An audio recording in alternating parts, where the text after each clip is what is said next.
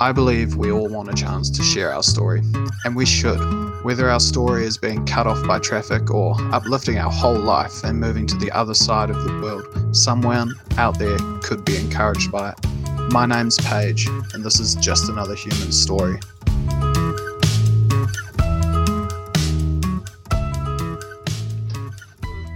Hey guys, welcome to uh, another human story. Today we've got Abbie, joining us, and she's currently an early childhood teacher. for work. And what do you like to do in your spare time? Uh, honestly, it's just kind of more for me about having like good work life balance and spending lots of time with the people that I love outside of work. And I don't know, finding time to be crafty and creative when I have the time and the energy to do it because that's also what I love to do.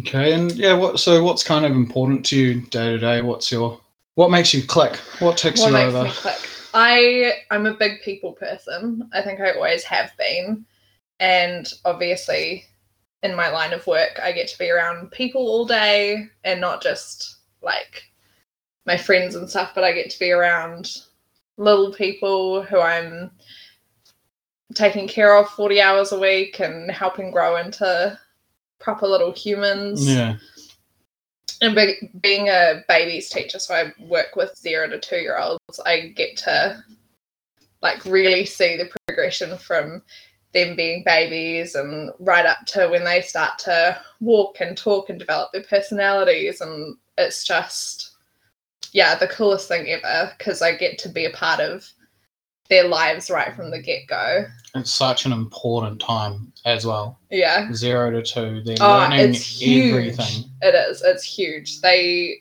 go from just being these little people who need everything done for them and need to, you know, have lots of care to, yeah, these little people who show their personalities and learn all sorts of things. And it's so fun as well. Like, especially our full timers, you see parts of yourself reflected in how they start to develop, which is really, really fun. Well, they they start copying some of the things you say, and Oh yeah, yeah. I've got a little flock of mini me's at work, which is just it's so cool. What's It one of the catchiest things? Uh, I think because I've got little nicknames for all my kids, Yeah, and so sometimes I'll hear them calling each other chicken or dude or one of the other funny names that I give to them. They'll go, "Come on, chickens!" Try to you know get everyone's attention because you know, and yeah, it's just it's really cool being a part of that part of their development and and then once they've been there long enough, seeing them off to school, that's huge momentous thing for us as teachers. Yeah, for sure. So obviously, to you, growing up, even from zero to, you'd probably agree all the way through. Growing up's a pretty important thing, Mm. For everyone? Oh, childhood is so important. and it's all it varies for all of us. But um, what what about yourself? What did you do growing up? Where did you sort of where did you live? Let's start there. Uh, so I was born in England, but very quickly moved back to New Zealand, where my parents were from. They had me while they were on an OE, so not sure that was like super in the plans. But um, yeah, and then I've just lived in Auckland all my life. Grew up on the shore for the first ten years of my life, and then my mum in her second marriage to my wonderful stepdad ended up getting pregnant when I was 10 and our house was teeny tiny. She kept joking that she was going to have to put the new baby underneath the bed. um, so that's when we moved up to the Hibiscus Coast and yeah, that was super fantastic. I love the coast and living up there. And so we moved up there and that's where both of my sisters were born. I it's funny as well because we're all birthdays in the same week. My the first one was born the day before my eleventh birthday, and then the second one was born one week before my thirteenth birthday. So now my poor parents have to spend so much money in like the last week of January slash first week of February. Just after Christmas. yeah, they timed that really badly. And then there's there's another sibling. Is it His Yes. birthday must be a bit further away. Give the parents a bit of a break. Uh yeah, no, he's he's October, so just a couple months before. Yeah. So yeah, my me and my younger brother, we're quite close in age. And I got to be the yeah, the big sister. Yeah. And being the big sister of the two girls who were so much younger than me was a really cool experience. Like it just I think it probably shaped my decision to become a teacher and whatnot. And then our dad, he was away traveling for like, I don't know, three to six months of the year. Yeah. A lot of um a lot of the time up until COVID. so then it was kind of like me as a teenager helping mum out Yeah. while dad was away traveling and you know, all that kind of stuff. Interesting dy- dynamic, but it worked. Oh, it definitely worked. I was like big sister slash co-parent when needed. It was really good, but it definitely taught me that I could spend the rest of my life around kids. Yeah. It's definitely why I, I am where I am today. And what was what was home life like growing up? Yeah, no, it was good. I was I was super lucky growing up. Um my parents, my like biological parents split up when I was five and a half, six Yeah. years old maybe. And honestly the divorce was super like easy. My parents were really good about it. It was like we stayed living with mum, sort out on the weekends, the typical kind of way that it gets sorted out. Yeah. But they were really, really good about it. Like it never felt crazy or anything when we were kids, which was really good. So they kept it sort of civil oh, between super themselves. civil. and- Like dad would come over for dinner during the weeks and you know yeah. Yeah, my parents were really good about it. And then yeah, I was super fortunate that my mum met my stepdad uh a little while after and he's been a permanent fixture in our lives ever since. They got married when I was 10 and that was just the best thing ever. and yeah, and then I got my two beautiful sisters from that, which was amazing. Yeah, no, growing up was growing up was good. Like we never I mean there was a period of time when mum was a single mum and she was yeah. having to make ends meet. But talking to her about it later on, she skipped out on new clothes. She skipped out on haircuts. She skipped out on everything for herself. And so my brother and I never noticed. Just all those things that we never noticed or thought about. Ah, no, and we so we never went without anything that we wanted or needed. Every birthday, Christmas in that period of time, it was Yeah. exactly the same as it would have been if you know my parents had still been together or we'd had the same amount of money or whatever like Yeah. we we had no idea that there was a bit of There were- scraping by just for a little Yeah. while no it was it was good And um, I guess activity wise or hobby wise, was there? uh, my mum put me through gymnastics for two years because i was so uncoordinated that she thought it might make a bit of difference hey, imagine if you hadn't. Well, she said it made it better, and I'm still really uncoordinated, so I have no idea what I used to be like. Um, yeah, I wasn't like a sporty person. I did play hockey for five years, Yeah. but mostly because my friends in high school were also playing hockey, and that was just a really fun thing to do. Just social aspects. That's Ah, that's, that's all sports ever been for me. But yeah, I was I did not get better at hockey after probably my second season. That's where my skills stopped improving. But um, yeah, hockey, and then uh, I did social soccer team in my last year of high school, which was funny as because none of us had played soccer before, and we still came second in our grade. It was unbelievable.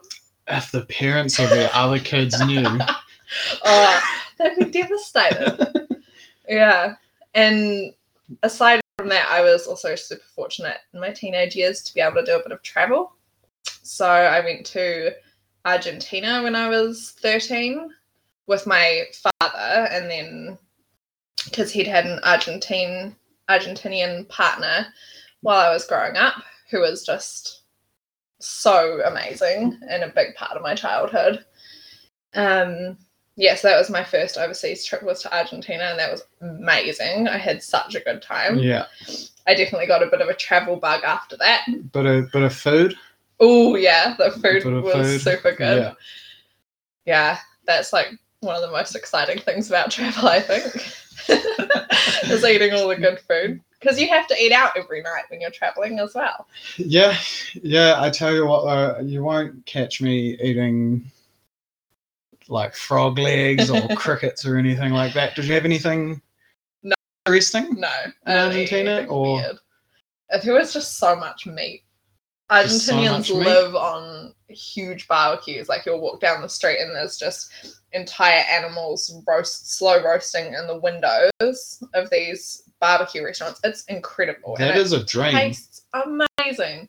but by the end of the first week, I was like, if I have another piece of steak, I'm going to throw up. So then it was just pasta from then on out for me, which was good. That was fine. What was the favourite place you've travelled to then? Out of you said you got a bit of a bug, so I assume you've done a bit since then. yeah. Um. Oh, favorites are so hard. Like I feel like I've loved each place for a different reason, and I've been to places for different reasons as well. Like, uh, my last trip to Brisbane was to move one of my best friends permanently back to New Zealand, so that was a huge highlight for me because that was just like finally convinced her to come back home. Had whinged at her for long enough that she was like, "Oh, okay." Um, Wore her down. yeah. And then I got to go to LA and New York with my dad with his tour company in oh, that must have been my last year of high school.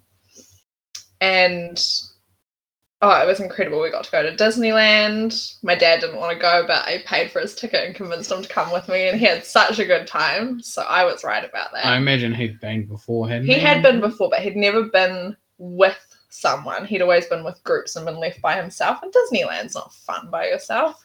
But we had a ball. And then we went to New York, and I got to, yeah, it was my final year of high school because I got to go ball dress shopping in New York, which was Not many, not many high school girls in New Zealand get to flaunt. Oh, look at me! I got it all the way New from York? New York. I know, but that was that was super cool.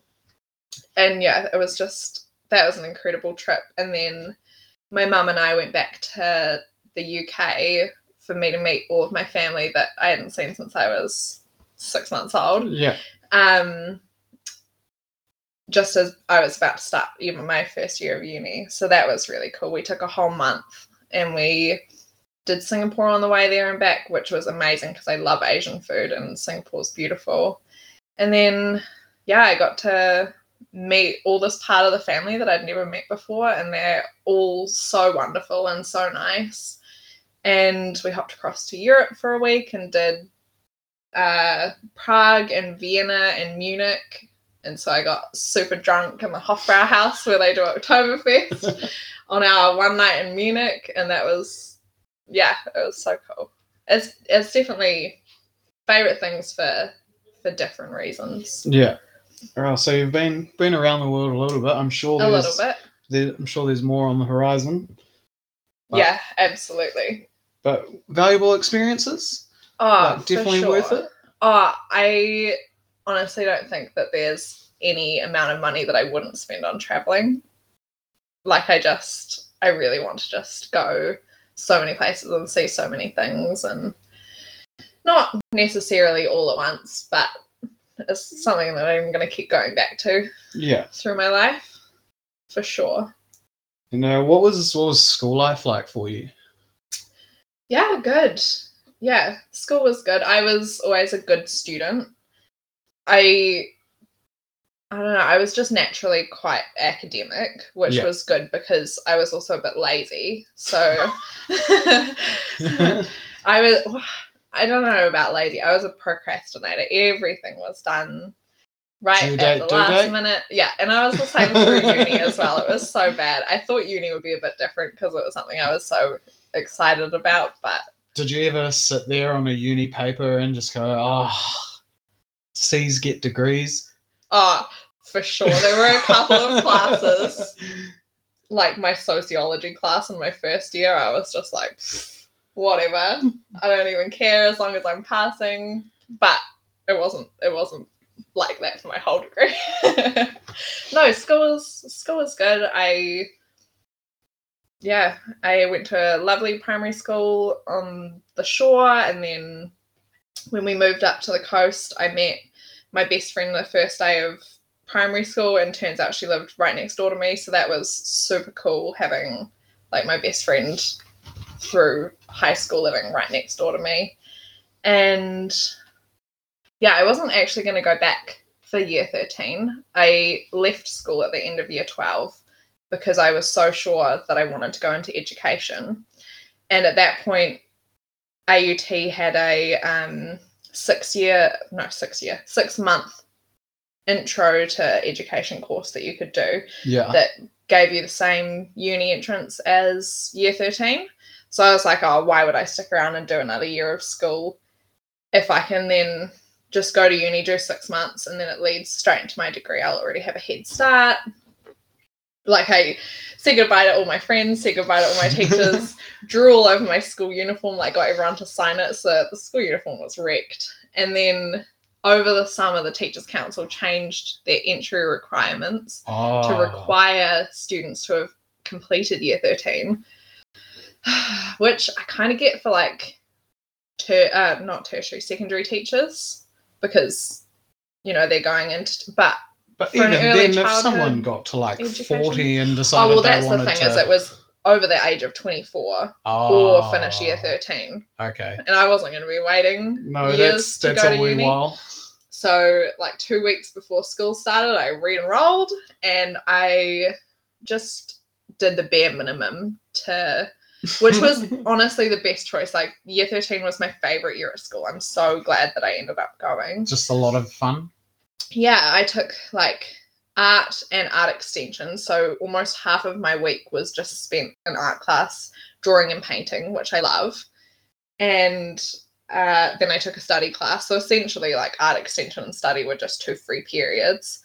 And I took internal English, so like the dumb English class, and I took statistics instead of calculus, even though I totally could have. Nothing wrong with stats. Yeah, and then like health, which was honestly not gonna lie, the best class that prepared me for uni. Because we had to do like report writing where we had to do referencing. And Right. I actually couldn't believe how much better health prepared me for writing uni papers than any other class ever did. You'd think English should have been. You would think so. Not English. Oh, and I took geography as well for the trip. yeah. So Orewa, was, Orewa College had pretty good trips Oh, yeah. for geo. I Oh, went yeah. and did.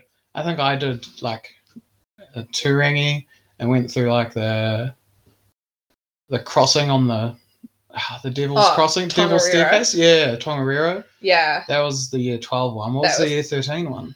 Uh, I think it was Rotorua because we were doing like urban patterns or whatever and the like tourism thing in You Rotorua. guys just went on the luge. we went to the luge, we went whitewater rafting, we and because we were year 13, like we were staying in a motel or I can't even remember anymore, but the teachers just let us go out into the town to go and find dinner. So then we ended up like bumping into the teachers at restaurants and like sitting and having dinner with these teachers who kind of become more of like our mates over the course of the year because social studies teachers are so cool. Well, yeah, you're about to you're about to move into that. Like, Mm. if I see you next year, you are just An adult on Yeah. the street. Yeah. yeah.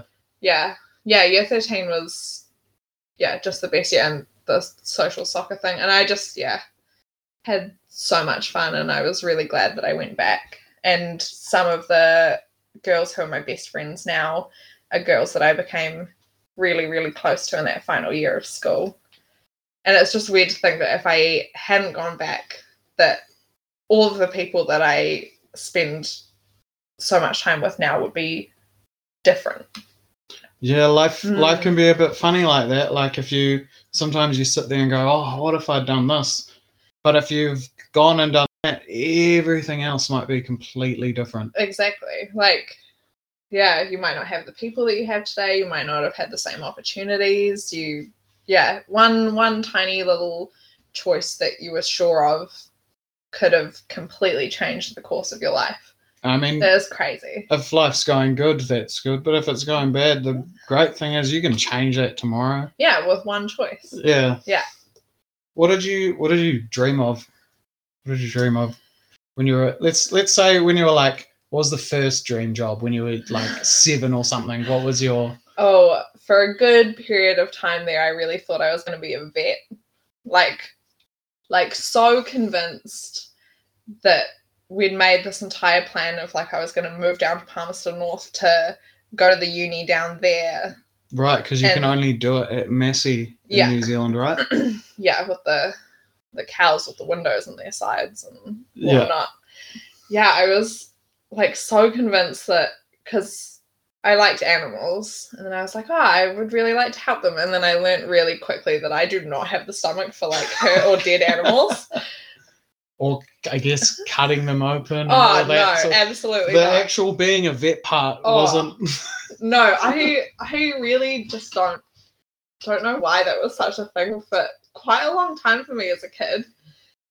Yeah, if you asked me to take a scalpel to an animal, I absolutely could not do that. But yeah, I realized I realized quickly enough. And then and then it was just teaching. Teaching. Teaching, teaching, teaching. Teaching's where you landed up. How How's that going? It's it's going really really well. I was really lucky that um, I got a job straight out of uni at a centre that I'd already done placement at during my um, final year. Yeah. So I knew that I loved the centre. I loved the way it felt, and I loved kind of just what they were about and how they did things. And I'd kept in touch with the teachers from that centre after I'd left my placement, and I'd gone to one of their kids' birthday parties and heard that one of them had just moved on to a different centre, so they were looking for a new teacher.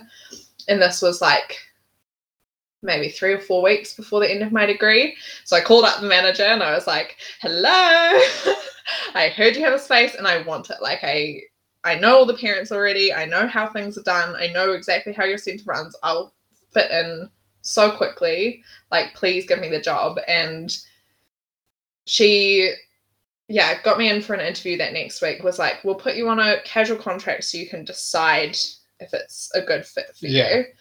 Which do you know what that's i think that's such a good thing in the teaching industry because it's so important to have teachers that like align their views with the center that they're working at like if For the sure. center believes something that's vastly different from a teacher then it's just not ever going to work nicely Well, because it's not just the values of the centre, but all the people they have to work with. I guess would share that those same values theoretically. yeah So you just not only clash with the centre, but would you clash with each other in that? Absolutely. Yeah, you couldn't have teachers working alongside each other as well because it's such a team environment if you believed totally different things. Yeah, so I got put on a casual contract and then was very quickly moved to a full time contract because they went, Oh, yes, yes, we'd love to keep you. And I was super happy. And then, yeah, no. And it's funny as well because all through my degree, I was like, oh no, I want to work with the three and four year olds. I want to work with the preschoolers. They're so much more interesting. You can have conversations with them. And I could, I just could never be a baby's teacher because it's all routine and caregiving based. And that's just not enough Which for me. I think a lot of us would think the same thing. Initially, we'd be like, "Yeah, man, three and four year olds. They, yeah, the older they're ones. throwing, they're throwing stuff. They're doing, they're doing some shit." Yeah. So- but what was what helped that change for you? What did? Well, the space was in the zero to two room. So, Yeah. you know, when I went in to talk to my manager, she was like, "Oh, well, the space is here," and I just said, "I, it's not ideally my room. Like, I want to be in the other room, but I want to work at your center so badly that I'll just, I'll take that for now, and then if something ends up changing later on, I'll move to the other room." Which never ended up happening because I got so settled in in the um, zero to two room and yeah and it's crazy as well because every teacher that was there when I started moved on, whether they were moving on to primary teaching or down the country or to another country, just suddenly all of the teachers that were there when I started had moved on. So I became the longest standing staff member. At what, within- like six months? Yeah, yeah, pretty much. Yeah, but within a year, everyone had had gone, Yeah. and I was really fortunate that um, I got promoted to the team leader position of my room, which means that I've been able to be a huge part of all the changes that we've been making at my centre, which have been incredible. And I've got just a wonderful team of teachers that I work with. I'm really fortunate that we're a teeny tiny little centre, so we've got amazing ratios and it allows us to do so much with the kids. Get real And- relational. Oh, yeah, the relationship is so so deep and that's that is the biggest thing for me as a teacher is that's the core of my personal philosophy is that relationship is or it has to be at the center of teaching like you're not just when you're there with a child for 40 sometimes in some children's cases 50 hours a week you don't just need to be someone who's providing care for them. You also need to be loving that child because children need love to for their brains to grow properly. They need love to develop properly. And that's yeah i think that's what really brought me around to loving working with the teina children the 0 to 2 children is just the really deep love that you can form with these with these children yeah Which I don't think I I don't think we'd as Joe Bloggs sending their their child to a centre or whatever. Like I know parents look around a little bit, but I don't think they always click to just how Mm. much is going on and much is being learnt from a quality teacher versus someone who's just herding sheep. Yeah, yeah, and that's a really important thing about centers and center sizes and how many kids there are because I've worked in centers where there's the number of children in my center in just one room and it is crowd management. You don't have the time to sit and have those beautiful moments with the children. You don't have time to give everyone exactly what they need. And it's not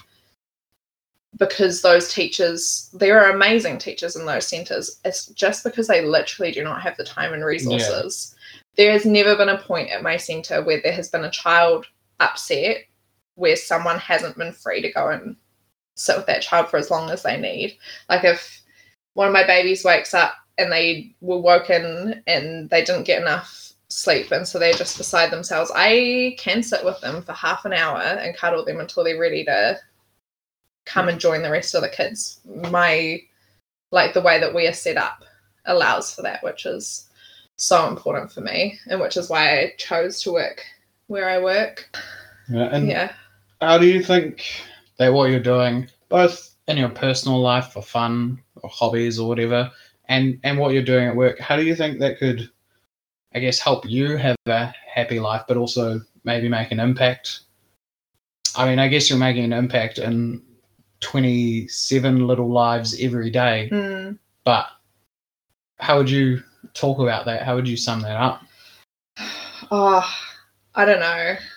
That's a that's a hard one. I guess for work, it's that I just really want to help children become confident in themselves. Like I feel like that is one of my biggest focuses and things that I decide to do in my classroom and with our children is I just really want for when they they grow up for them to be kind to other people but also kind to themselves because that's something that really irritates me with people our age or older is hearing people with negative self-talk and i have i think bullied it out of all of my friends because i won't let them talk negatively about themselves Yeah, but if children never learn how to do that, then they're going to be happier people. They're going to be more confident. They're going to be self assured. They're going to, you know, have all of these skills where they're going to go, no, actually, it's okay. I'm going to be okay and stuff. So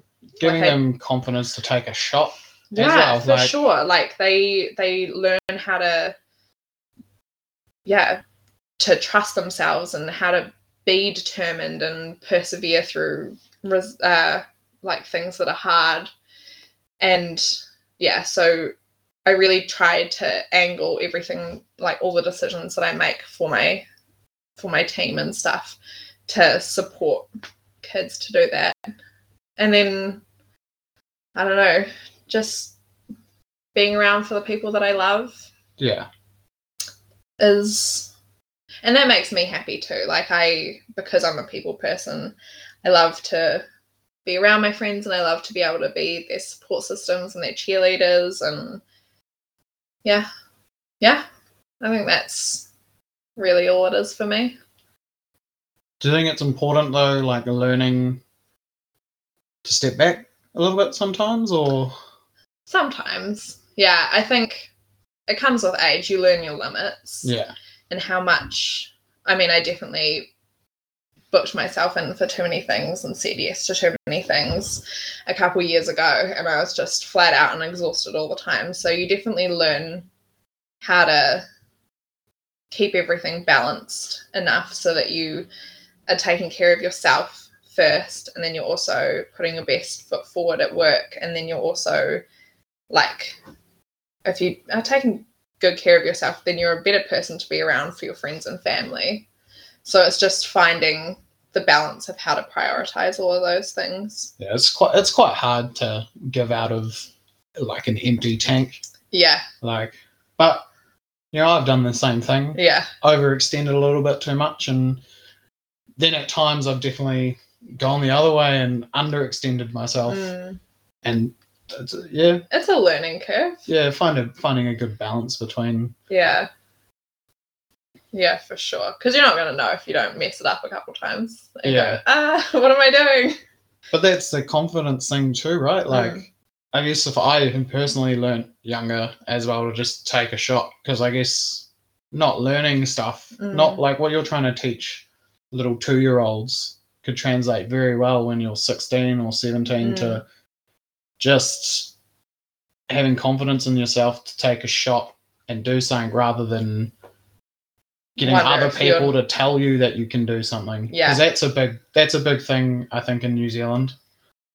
Yeah, yeah, that's so true. Is waiting for everyone to be like, oh, Yeah, come on, you can do it. instead of like Rather than we're just branching out and just doing whatever, giving it all a go. Yeah, well, here's here comes a whole bunch of little kids out of Manly that are going to have the confidence to do something great. Oh, I really hope so. Um, and just to just to close us off, if you could say one thing to change even just one person's life, what would that be? I knew this question was coming, so I've been thinking about it a little bit, preparing for my turn on the podcast. I think just the biggest thing that I think about if I'm like trying to do decide what's the right thing to do, whatever, is my mum would always say to me, just make sure you keep your side of the street clean. And I know that when she said it to me, it was because I was turning into a bitchy teenager and she she was really good at keeping me accountable, being like, you keep your side of the street clean. But I think it just like you can just take that and go, you just always try to do the right thing. But also if you make a mess, you go back and you clean it up and you make sure that anything that you did not well is made right. Yeah, I don't know, like just in relation to your relationships with other people and whatnot, if you just always do your best to make sure that you have been doing the right thing the whole time, then no matter which way the cookie crumbles, you can always feel good about yourself and know that you tried. I think that that's a good a good piece of advice that I was given that I would give someone else. Hey guys, thank you so much for listening to Just Another Human Story this week. I just quickly want to thank Damo, Noel, Costa, and Abbie for being in the first few episodes and really helping me get this off the ground. Also, a big shout out to Delia for designing the cover art and working through some creative ideas with me. But lastly, I want to thank all of you guys that have listened so far. This is just the beginning. Um, I'm planning on releasing a new episode each week on a Wednesday, so click on that subscribe button, share it with your friends and family because we never know who these who these life stories are going to encourage. And uh, just before I let you go, if you want to turn sharing your story or know someone that should share their story to encourage others, you'll find my email in the podcast info. And I'd love to hear from you so we can line up your chance to share your human story.